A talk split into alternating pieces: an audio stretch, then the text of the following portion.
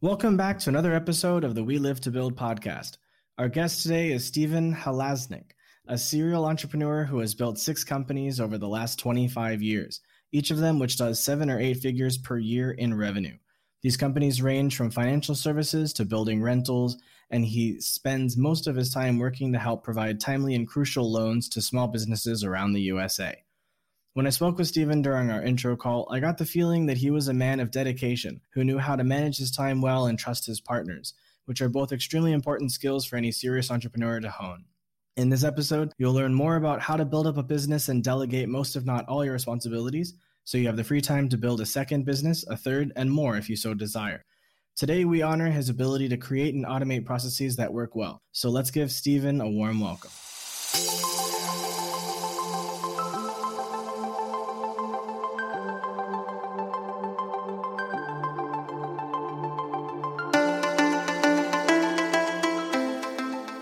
Welcome to We Live to Build. My name is Sean Weisbrot, and I'm an entrepreneur, investor, and advisor based in Asia for over 12 years. Join us every week to fast track your personal growth so you can meet the ever increasing demands of the company or companies you are passionately building. Time waits for no one, so let's get started now.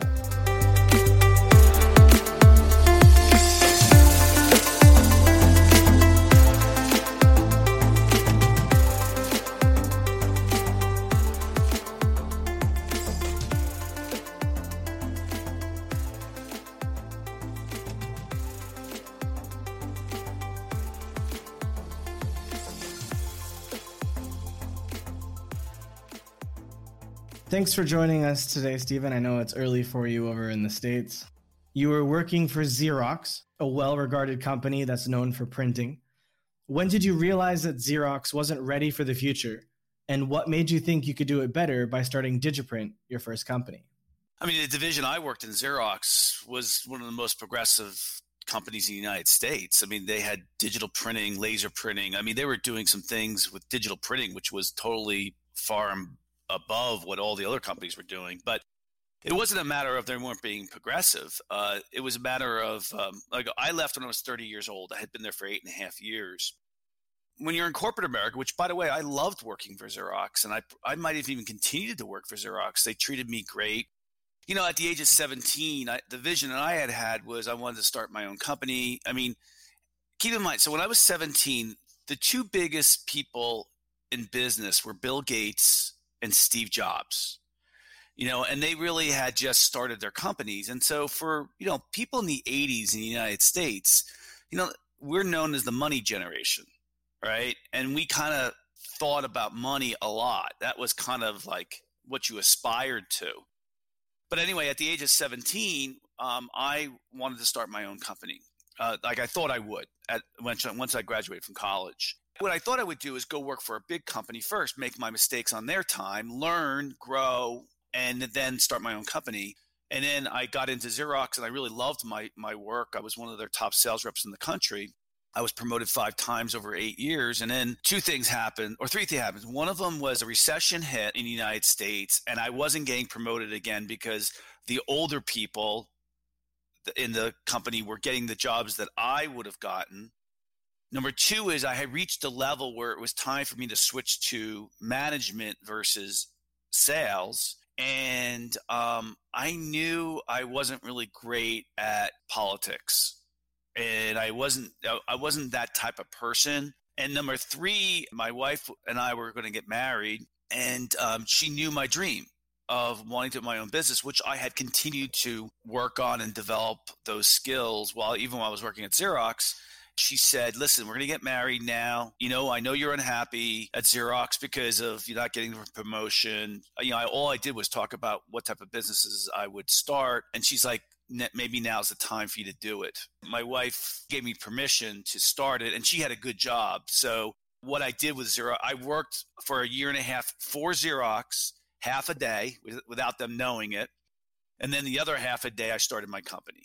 So that's how it kind of all began. So it's kind of funny that you that your wife told you to go for it at the time that you're getting married. My experience in Asia is that normally if you don't have a business by the time you're married, that your wife will try to constrain you and force you into a traditional nine to five so that you can have a stable job to support her and whatever children you may have and her family and, and all that. So I, I love that your wife was so supportive and, and obviously if she hadn't been, you probably wouldn't be where you are right now. So that's that's pretty awesome. Uh, keep in mind that I think um, it all depends on the person. I tend to be a go-getter, and I think my wife recognizes that. And you know, so I think she she kind of had a lot of trust in me, and so I always had a plan. I mean, I didn't just leave Xerox. I I worked there for a year and a half while my business was growing. You know, so you know, I had a plan. So, what was the hardest thing about getting started with Digiprint? I want to give you an idea of how intent I was on starting my own business. That I, it was always something I thought about and worked toward. Um, so between the ages of, for example, between the ages of 26 to 30, I went back and I took something called Cases from the Harvard Business School at a local college. And I took that same course for four years because every week you would learn a different business case. And the whole idea why I was taking that class was to become better at being a business owner. Now, the, the thing that was crazy was I spent these, you know, all these years I wanted to be a business owner. And the number one thing I didn't come up with or didn't work on was like a great business idea. So it was like, you know, then my wife and I decide to go ahead and move forward starting my business. And I kind of didn't have an idea for a business I would start, which is really the kind of the screwed up part. What a huge mistake. So what I did was my mentor at the time said, you know, start something you know. And so I knew a lot about digital printing already and so you know that's the first business i kind of went into. Okay so how did that end up turning out for you? How was the first year? So what happened was the first year i did good. You know i, I made $60000 and again this is 25 years ago um, my first year. So what happened was I, I needed to test the market and this is something that i've done in every single one of my uh, almost every single one of my businesses, being able to test an idea to see if it's going to work before you, you know, invest a lot of money and, and time into it. And, you know, it's one of the biggest mistakes a lot of uh, young business owners make. They have this great idea and then they don't test to see if, well, does it work? Are people going to spend money on it? So what happened was the equipment for digital printing at the time costed a million dollars each and and I've never let money stop me from anything. Um, and so what I did was I said, okay, let me test the market to make sure that this digital printing, which is kind of digital custom printing on demand and customized printing, it was just like this new type of technology. Um, and I said, let me test it to make sure it work, you know, I can build a market here. And so what I did was I went out to meet with other companies that already had the equipment and I contracted with them to do the printing and do the work. And I went out and I got the business. And then I would bring it to them, and my customers didn't know it was being printed somewhere else. So they didn't care either. And, um, and so that allowed me to learn the market to see if there was a market there and to build cash flow, uh, which is always really important. And so that's what I did for the first year and a half. So how did it go?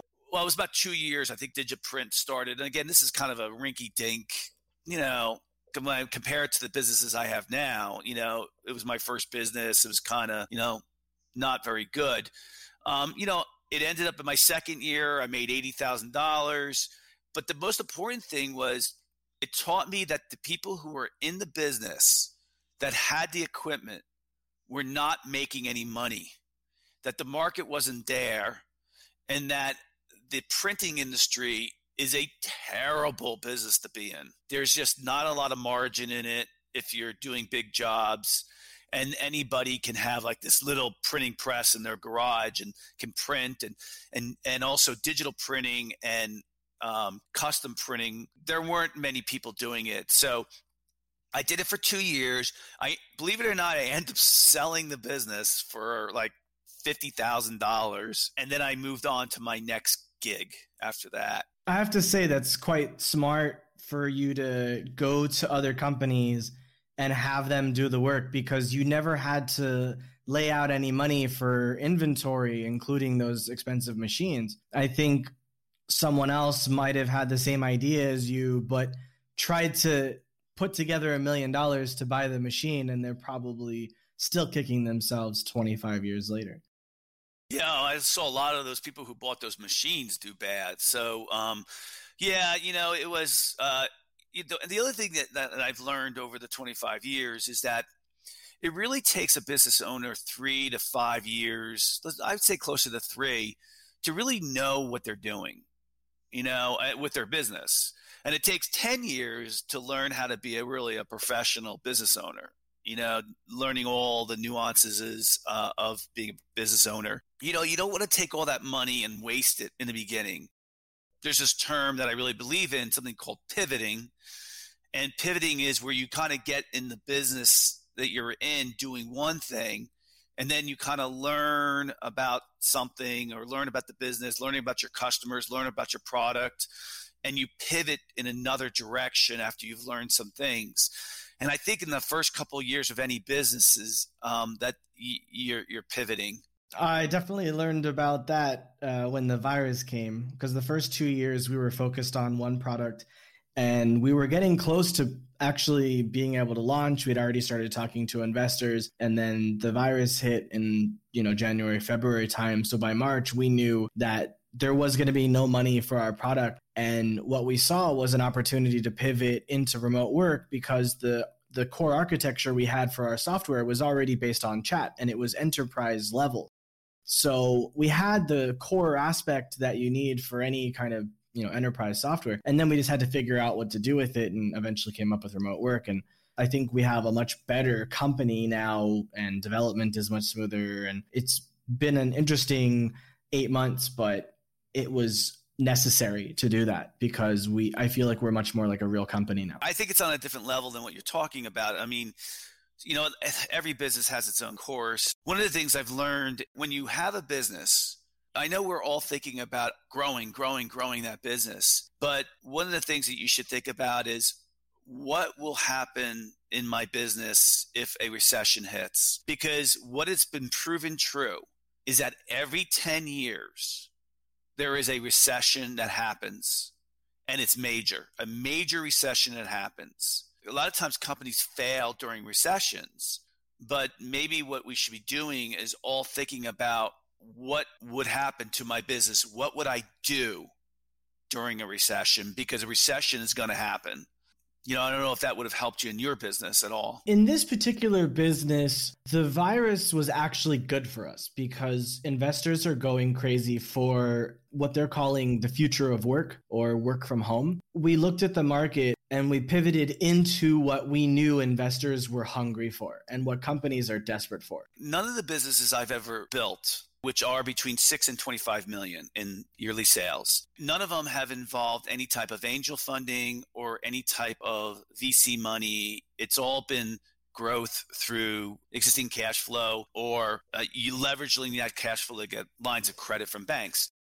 So, but it's interesting when you talk to young entrepreneurs nowadays because all they ever think about is investors, investors, investors.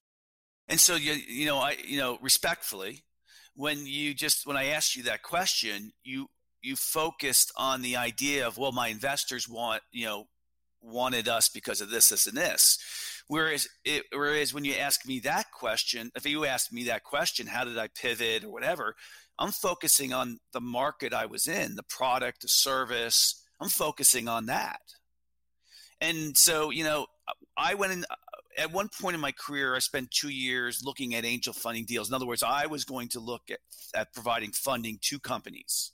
And, and so I kind of know a little bit about the angel funding market. You know, a lot of times what I saw was, you know, business owners who focus all their time on getting investments and not focusing their time on the market that they're going to go after or that their execution strategy it's just a different way of thinking, I think. Yeah, you're absolutely right. A lot of people I talk to that are looking for investment, they say they take you know sometimes up to six months of just focusing on investors and that takes away from their time to deal with you know the market and the product. The idea will determine if it needs investor funds to compete or if it just needs if you just need to build a business that's you know reinvesting the cash flow or you know self-funded so to speak.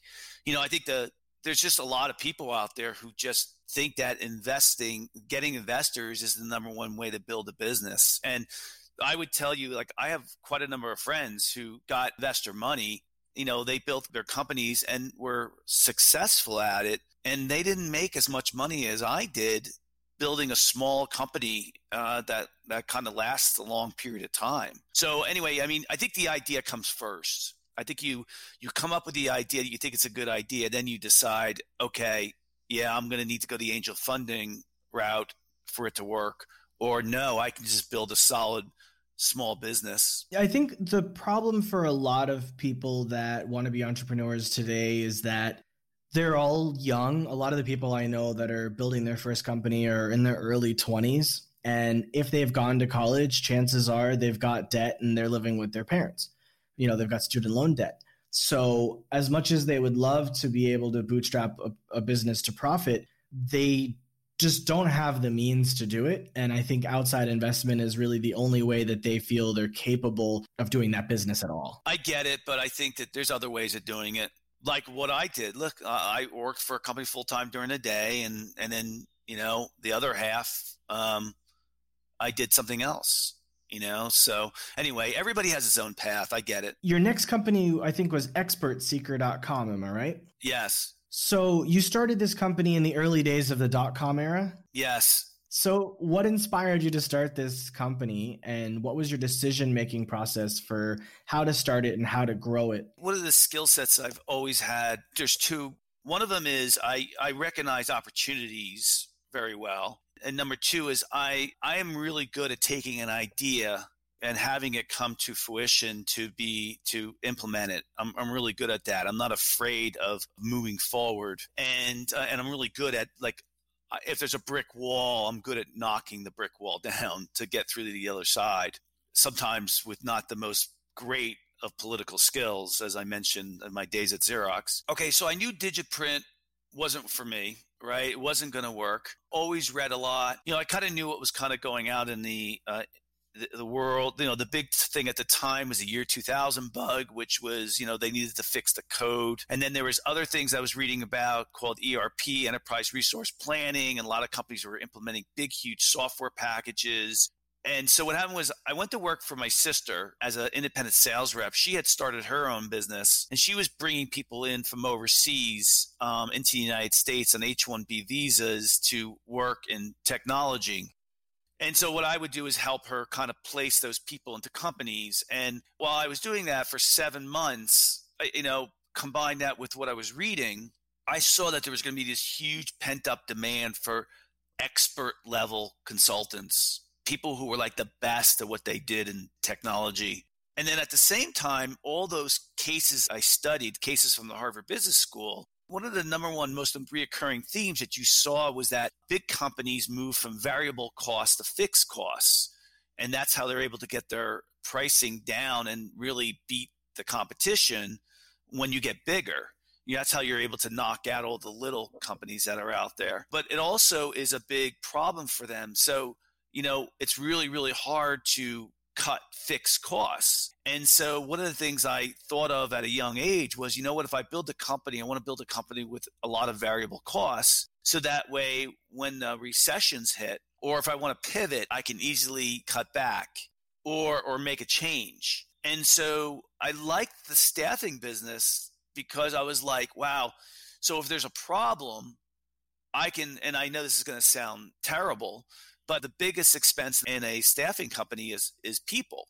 In other words, your your salespeople, your recruiters, your administrative staff, and it allows you to ride the wave of a growing economy and cut back when there's a recession.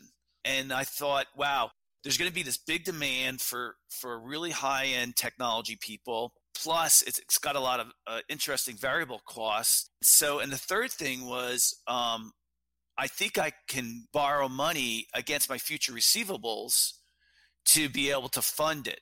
And so I started uh, Expert Seeker, and it went from 1 million to 3 million to 5 million to 6 million in five years. And the profits were fantastic. They were really, really good. And I was also, you know, learning how to be a business owner. And boy, that was an adventure for me. There's a lot that you learn in the early years of being a, a business owner. You know, you make a lot of mistakes. My mistakes are usually um, managerial, which is usually my my weakest skill. So expert seeker just had this several years of really great profits and at the same time I'll tell you a story. I, I uh, this is one day my accountant calls me up and he goes, "I need to come in and see you." And anybody who's ever I don't know been through this knows that it's never good when your accountant says something like that. So he comes into my office and he goes, "Steve," he goes, um, "You have to pay two hundred and eighty thousand dollars in taxes this year." Luckily, I had the money, but I knew I had a tax problem going forward because we were making really good money. And so at that point, what I did was I bought a beautiful dilapidated 10,000 square foot office building and I, I fixed it up. So, you know, that ended up being one of the six businesses I started. Not only did we save money on taxes by doing that, we ended up uh, using two floors for our own company and then we rented out three floors to other businesses. And that building, which I still have today, has allowed me to borrow against it for a line of credit for my other businesses as well as to produce cash flow. Today it's known as passive cash flow, right? But it allowed me to produce cash flow that would help me during times when things were maybe not going so well. The way I got into Expert Seeker, I kind of just paying attention to the market, but it was also important too when I got out of that business because what happened was the 2001 recession hit, uh, which was the 9 11 recession. I've now named these recessions actually from my building, which are 40 miles outside of New York. It's it's built on a hill, and I can see the skyline of New York. But I actually saw the smoke in the horizon because it was a crystal clear day. And when those towers fell on the TV, and I could see again the smoke in the horizon, I knew that my business expert seeker was over. So over the next couple of months, I got rid of staff and and then over the next three to four or five years i kind of ran expert seeker into the ground because i knew that the year 2000 bug was over with. I knew that work was now going overseas and i knew that people weren't spending on erp because major corporations were going into a major recession and they're cutting back big time. And so i then moved on to my next company while Expert Seeker was running, but I didn't spend any time in Expert Seeker. I just let people run that business. I spent actually six months trying to figure out what next business I was going to go, go into.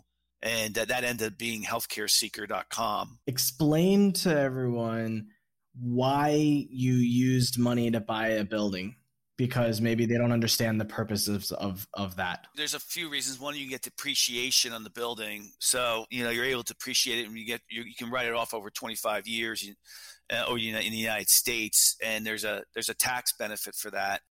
Number two is I was able to take the cash from that I was earning from Expert Seeker and to pay for the $750,000 in renovations that required the building so, you know, I actually didn't never ha- I didn't have a mortgage on the building. I just paid I paid cash for everything.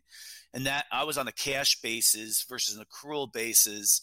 So that allowed me to reduce my tax burden. So, you know, there there are a variety of tax benefits. Um, and then of course, going forward, I didn't have to pay rent any anymore. I was paying rent to myself in essence, and that's another advantage. So you were having money from Expert Seeker pay rent to you, and you were essentially then able to take profit from the business as income through the other business, and then keep it as really income for yourself. Yeah, that's part of it.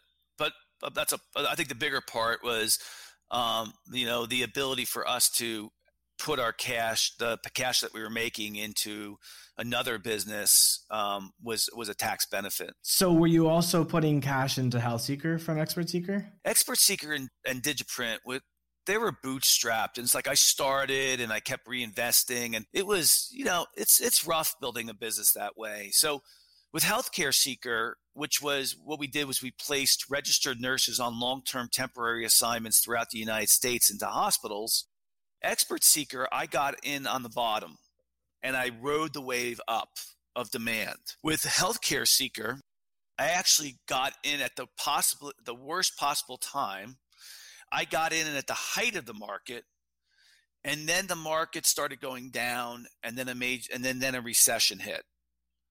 And I, I got in healthcare seeker because I thought it was recession proof. It was I thought being in healthcare that it was going to be recession proof, and and I was really wrong.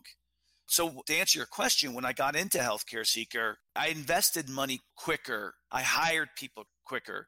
I, I, I hired a director of public relations and lead generation. I hired uh, two recruiters. You know, I put more money into advertising. So, you know, within the first six months, I spent three hundred and fifty thousand dollars, and that that was unlike the businesses I had done before, and even the business I had done after. And then we got caught with the recession going down, and I was ready to pull the plug on on Healthcare Seeker it took me three years before the company actually started to generate a profit. Certainly, the lesson you learn here is start small, you know, just keep testing the market.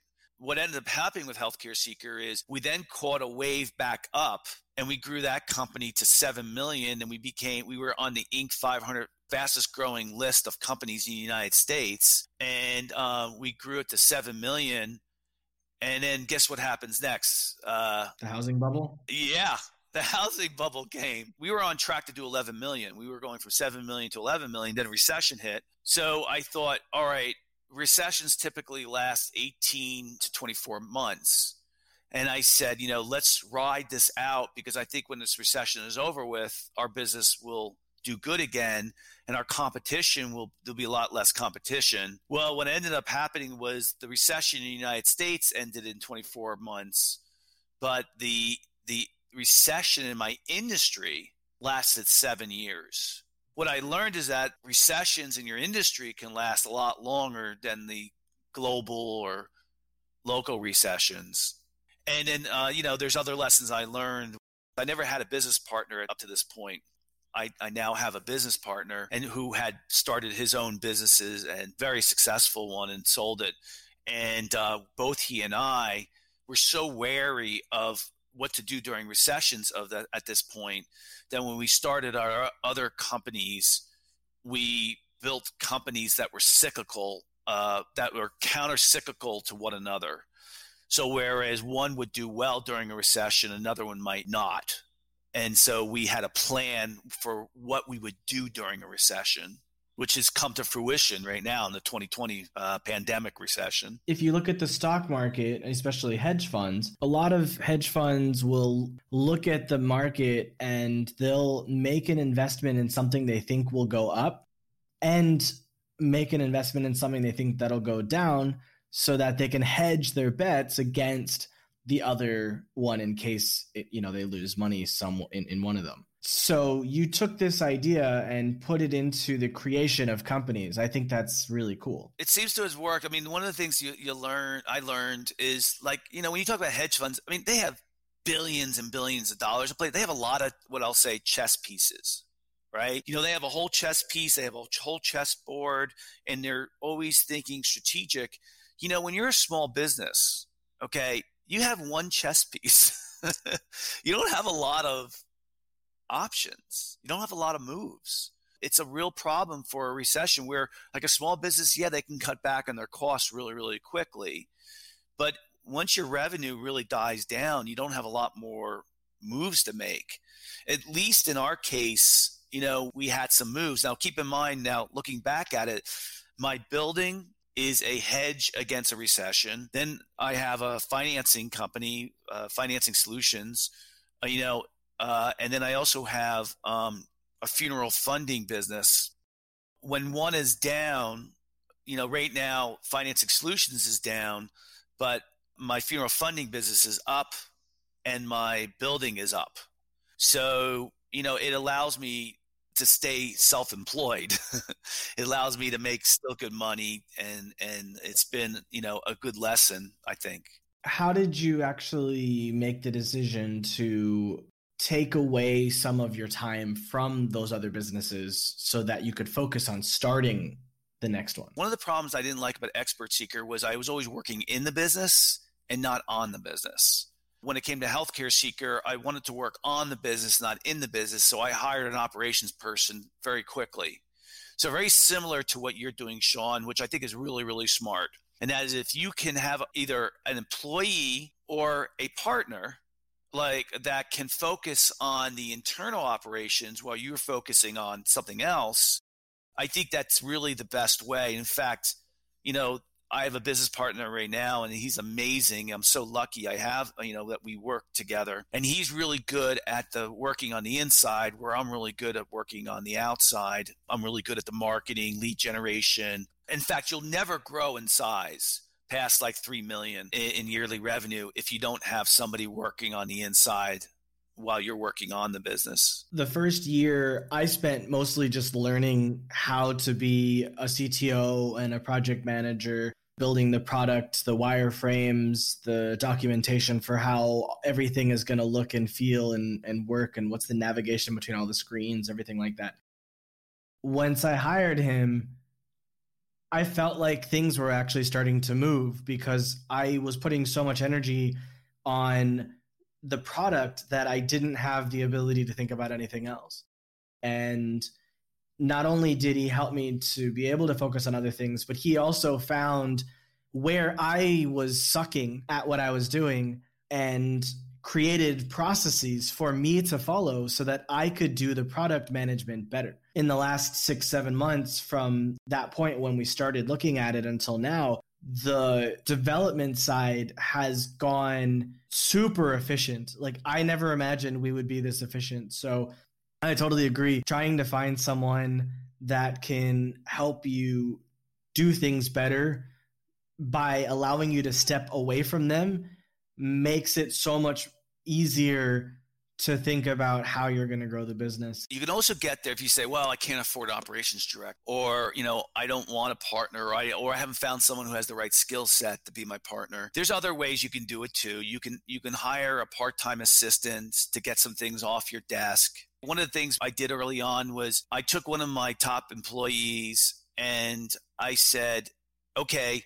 In, in addition to your job, I'm going to groom you for the second position job and uh, now I want you to start, you know, managing all the staff. And she was so excited about it that I didn't have to pay her anything extra, right? She ended up, by by the way, doing really well with me. I mean, she not only worked for my one company, she came back to me and worked for me for two companies. And, you know, she became my operations manager at Healthcare Seeker, which she did a great job with. And, you know, she ended up doing very well financially. So there's other ways to skin a cat. I think the concept that you have to work on is you have to be working on your business at least some of the time instead of working in your business. You know, if you shouldn't be the one all always going out and getting investor funds or you shouldn't be the one always going out and talking to clients and you know it should be a balance well yeah absolutely you know i plan to use some of the funding to hire you know customer service people and salespeople and business development people so that i can focus on more of the long-term vision and going back to the product because for me the product is my vision. And so you know kind of like steve jobs without being an asshole i want to be very deep in the product for the life that you know for the lifetime that i'm you know part of this company because i know that what i want to do is really unique and it's important for me to be a part of that. How has the pandemic affected you so far you said the funeral is doing well what about the other businesses? Because you have four. Yeah, so they're all doing well, which is is good. The only thing that happened with financing solutions is we did reach, you know, we we laid off quite a number of people, uh, and we did it really early. You know, I I sometimes worry that maybe people might say, oh, you know, he's heartless. He can let people go so quickly. It's never easy, and we always give them a good package usually, or give them a lot of notice. But you know, if the business doesn't survive, it doesn't help anybody. With financing solutions, uh, we had learned um, from other competitors that during the last recession in 2008, they lost half their portfolio. So in other words, is they had a lot of losses during the last recession. But then what happened was the industry came storming back and their portfolio went up 100%. So we were kind of thinking that that's what would happen to us. But what happened in this recession for financing solutions was um, we didn't lose any money.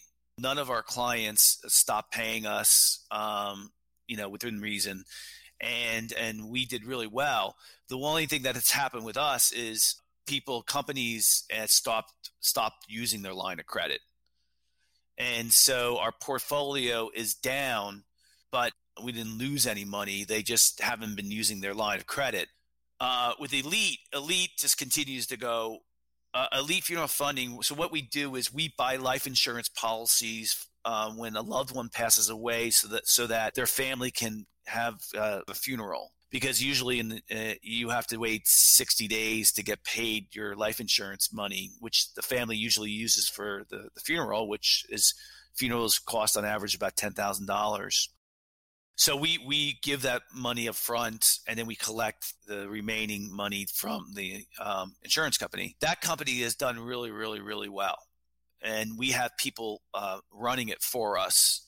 We have I have two other partners in that business. I, I didn't mention that. So my business partner and I own sixty percent of the business, and our partners who are the managing partners who run it own 40% of that business. And it's been a great business for us because we, we don't really have to work in it at all we really just provide the financing and we provide the advice uh, to the to people running it on how to run a business. And then the, the building, of course, the building's done really well through the recession. People would say, well, has, hasn't everybody worked from home? Doesn't everybody work from home? Well, the, the building I have has a lot of indie, uh, a lot of separate offices, like single offices. So a lot of people who didn't want to work out of their home we're looking for office space to you know stay away from the kids or you know stay focused so the building is done really well you know again we cut all our expenses for financing solutions super early and that really gave us a, a lot of time to kind of um, you know ride this whole thing out and we think that as the recession progresses people are going to come back to needing a line of credit and our two biggest competitors in the United States went out of business already. So, you know, we kind of think that we're going to do well. I'm glad that all of your businesses are going well. What have you learned recently and how do you plan to implement it? Where I spend the majority of my time right now is lead generation. So, and what I mean by that is marketing, how to get prospects to come to us. So, the, you know, what I'm always learning is um, new potential channels on how to get more clients to us. That's where I spend all my time. So, you know, things such as SEO, search engine optimization, search engine marketing, direct mail, uh, advertising, you know, I'm always learning something new in that regards. And so, just to, so to, I want to answer your question more directly. When the recession started in March, I said from my experience, okay, what's the best use of my time right now? How can I use this uh, recession to get our company better? And our number one best lead generator is search engine optimization, natural searches. And so what I did was, you know, I've always had um, a, com- a company that manages that for us. And what I decided to do was to learn SEO from a technical standpoint myself. And so right now I spend a huge amount of my time just trying to make our SEO strategy, our SEO implementation better so that we get more and more and more leads, not only now, but going forward. So everything I'm learning right now has to do about the technical end of SEO and and now what I'm doing is after so uh, what uh, ever since March, five months or more than that, what seven months.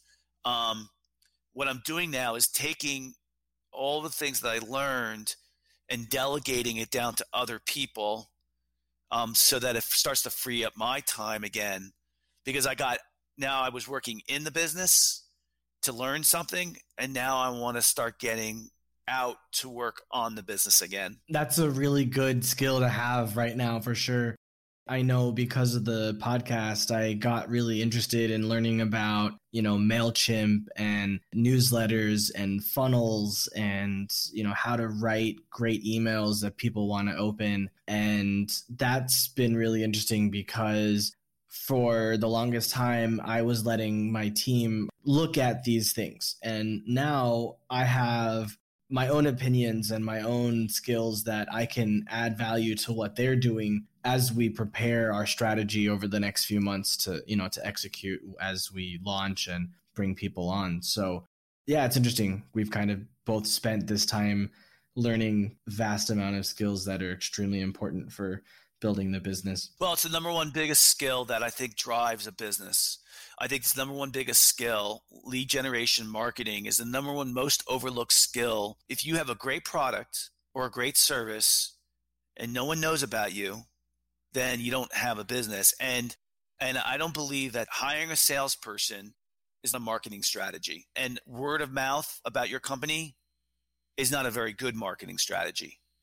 You have to have a variety of channels from anything from social media to direct mail to email campaigns to uh, SEO, SEM. You know, you have to have something that works or a variety of things that works or you're never going to grow your business past any sizable level. So the last question that I normally ask people is what is the most important piece of advice you could share with everyone?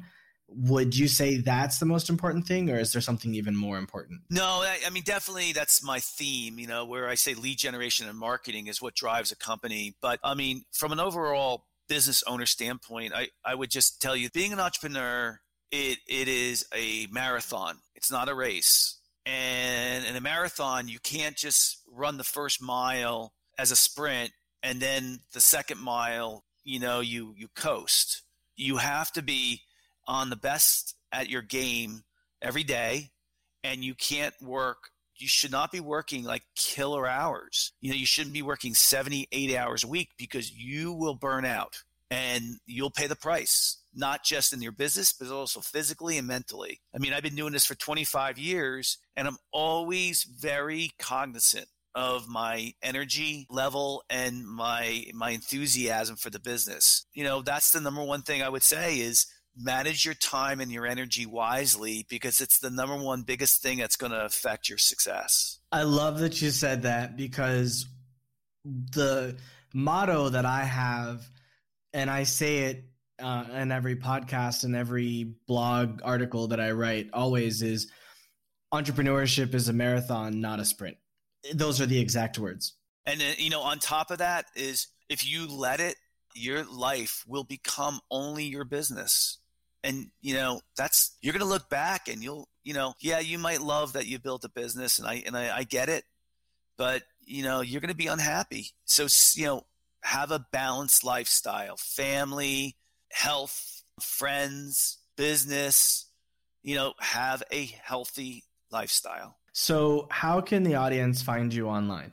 Financingsolutionsnow.com is the website for financing solutions. So if your revenue is over $400,000 a year, you would qualify for a line of credit. You know, there's other things we're going to look at too, but in general, 400,000. If you want to get a hold of me, you can always email me at steve h at financingsolutionsnow.com.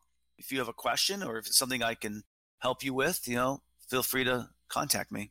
Great. Well, thanks for your time. I really appreciate you, you know, sharing a lot of really great advice today and it's been fun. Sean, thanks for having me. It was fun.